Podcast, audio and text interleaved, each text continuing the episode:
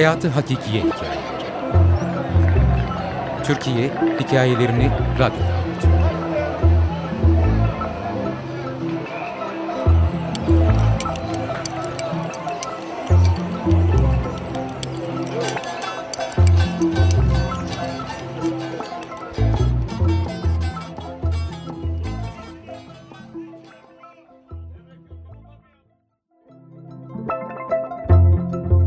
Benim mahallem Tophane'dir. Tomtom kaptanla baba ocağı sokaklarının köşesini tutmuş, parlak kırmızı tuğlalarla kaplı Şakir Bey apartmanına mermer tabanlı, yüksek tavanlı geniş bir holden girilirdi. Yeşile boyalı kocaman demir bir kapısı vardı. Giriş katında şimdi isimlerini hatırlayamadığım bir Rum aile otururdu. Sonradan o daire Ahmet Usta'nın oto tamirhanesi olmuştu. Loş, yıpranmış ahşap merdivenlerle çıkılan üçüncü katta dünyanın en güzel yaşlı kadını Matmazel Melpo otururdu. Geniş odasında İstanbul'un seçkin hanımlarına özel elbiseler dikerdi. Onun parmakları sihirli derdi annem. Hiç evlenmemişti. Matmazel Melpo'nun bitişik komşusu, ortak kullandıkları balkonu inanılmaz güzellikteki çiçeklerle bezeyen Madame Vasiliki ile eşi Haymatlos Monsieur Sokrat'tı. Dairemiz bugün hala aynı yerde duran Beyoğlu telefon santraline bakıyordu. Ortak kullanılan mutfağımızdan uzun ahşap bir balkona çıkılıyordu. Yatak odaları bu balkona bakan dairede ise tornacı Niko, eşi Madame Katina, oğulları Vasille, kızları Evangelia otururlardı. Madame Zaharo, kocası sirkecide fırın sahibi olan Monsieur Sotiri ve sürekli olarak evlendirilmekle tehdit edildiğim tombul kızları Olga, üst kat komşularımızdı. Olgaların üzerinde de yine kim olduklarını hatırlayamadığım Rum bir aile otururdu. Binamızın denizi gören kocaman ama hiç kullanılmayan bir terası vardı. Terasta ortak çamaşırhane bulunuyordu. Bu geniş alan apartmanın çocukları için paha biçilmez bir oyun sahasıydı. Şakir Bey apartmanında bir arada huzur içinde yaşıyorduk. Rum komşularımızla aşureler alıp kolivalar verirdik. Koliva Rumların bir tür kuru aşuresidir. Sahurda helva kavurur, Paskalya'da yumurtaları birlikte boyayıp tokuştururduk. Mis kokulu sakızlı paskalya çöreklerini birbirimizle paylaşırdık. Güzel bir sonbahar akşamıydı. Galiba yemek vaktiydi ama daha sofraya oturmamıştık. Hava çoktan kararmıştı. Sokaktan bir takım gürültüler geliyordu.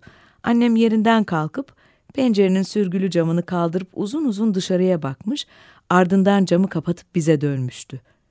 Yüzünde endişeli bir ifade vardı. Onu böyle görmeye alışık değildim, ürkmüştüm. Kaskette eli sopalı adamlar var demişti yüzündeki o korkutucu ifadeyle. Bir süre hareketsiz kalmıştı. Ne yapacağını düşünüyor gibiydi. Evden çıktı. Kısa bir süre sonra yanında Rum komşularımızla geri döndü. Üç çocukları vardı. Onlarla birlikte oynamaktan çok hoşlanırdık. Annem ışıkları söndürüp tekrar camı açtı. Sokaktan şangırtılar, bağırış çağırış sesleri geliyordu. Pencereden dışarı sarktı. Sanırım sokağın uzak köşelerini görmeye çalışıyordu. Tanaş'ın bakkalı yanıyor diye seslendi. Telaşla arka odaya gitti.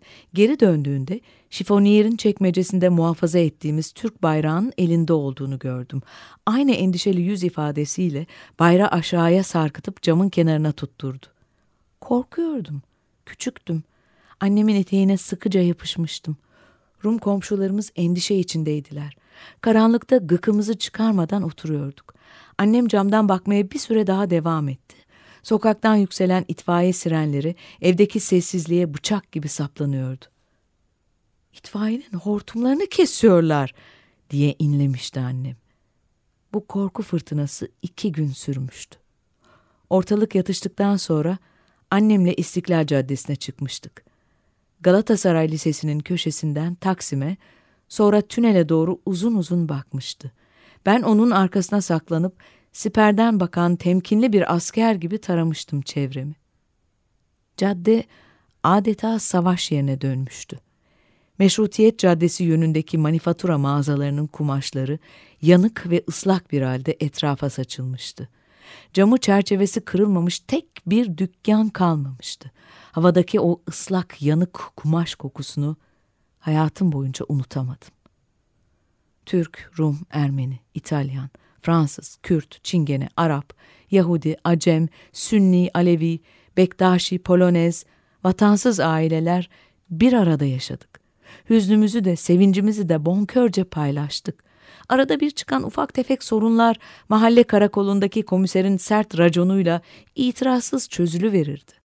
Bakkallarımız Rum Tanaş, Girit Mübadili Enver, asık suratlı Sofu Osman, gazete bayimiz Acem Gaffar, hamamcımız Ermeni Sıragan, şekercimiz Ehli Sünnet Yusuf, dondurmacımız Bulgar Toma, kartonpiyercimiz İtalyan Genoveziler, manavımız Anadolu'nun bağrından kopup gelen satılmış, kasabımız Bektaşi Mahmut, köftecimiz Rum Costa, aktarımız Yahudi Salomon, yumurtacımız Rum Yorgo'ydu. Anastas, Vasili, Filiz, Deniz, Enis, Yako, Filippo, Olga, Lena, Nesrin, Ali, Yavuz, Nüvit, Ercan, Ara, Rahmi, Garo, Hayko, Kosta, Berksin, Ayhan, Aygün, Oleg, Vaçek. Bunlar arkadaşlarımın adlarıydı. Yaşadığımız yer tophaneydi. Biz tophaneydik. Benim Mahallem Tophane. Yazar Şeref Tokgöz Editör Ergün Kocabıyık. Okuyan Tilbe Saran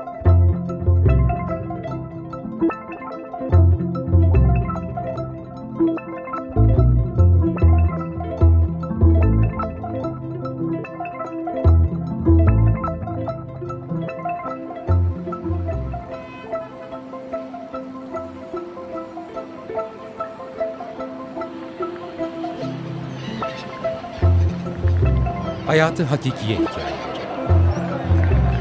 Türkiye Hikayelerini Radyo'da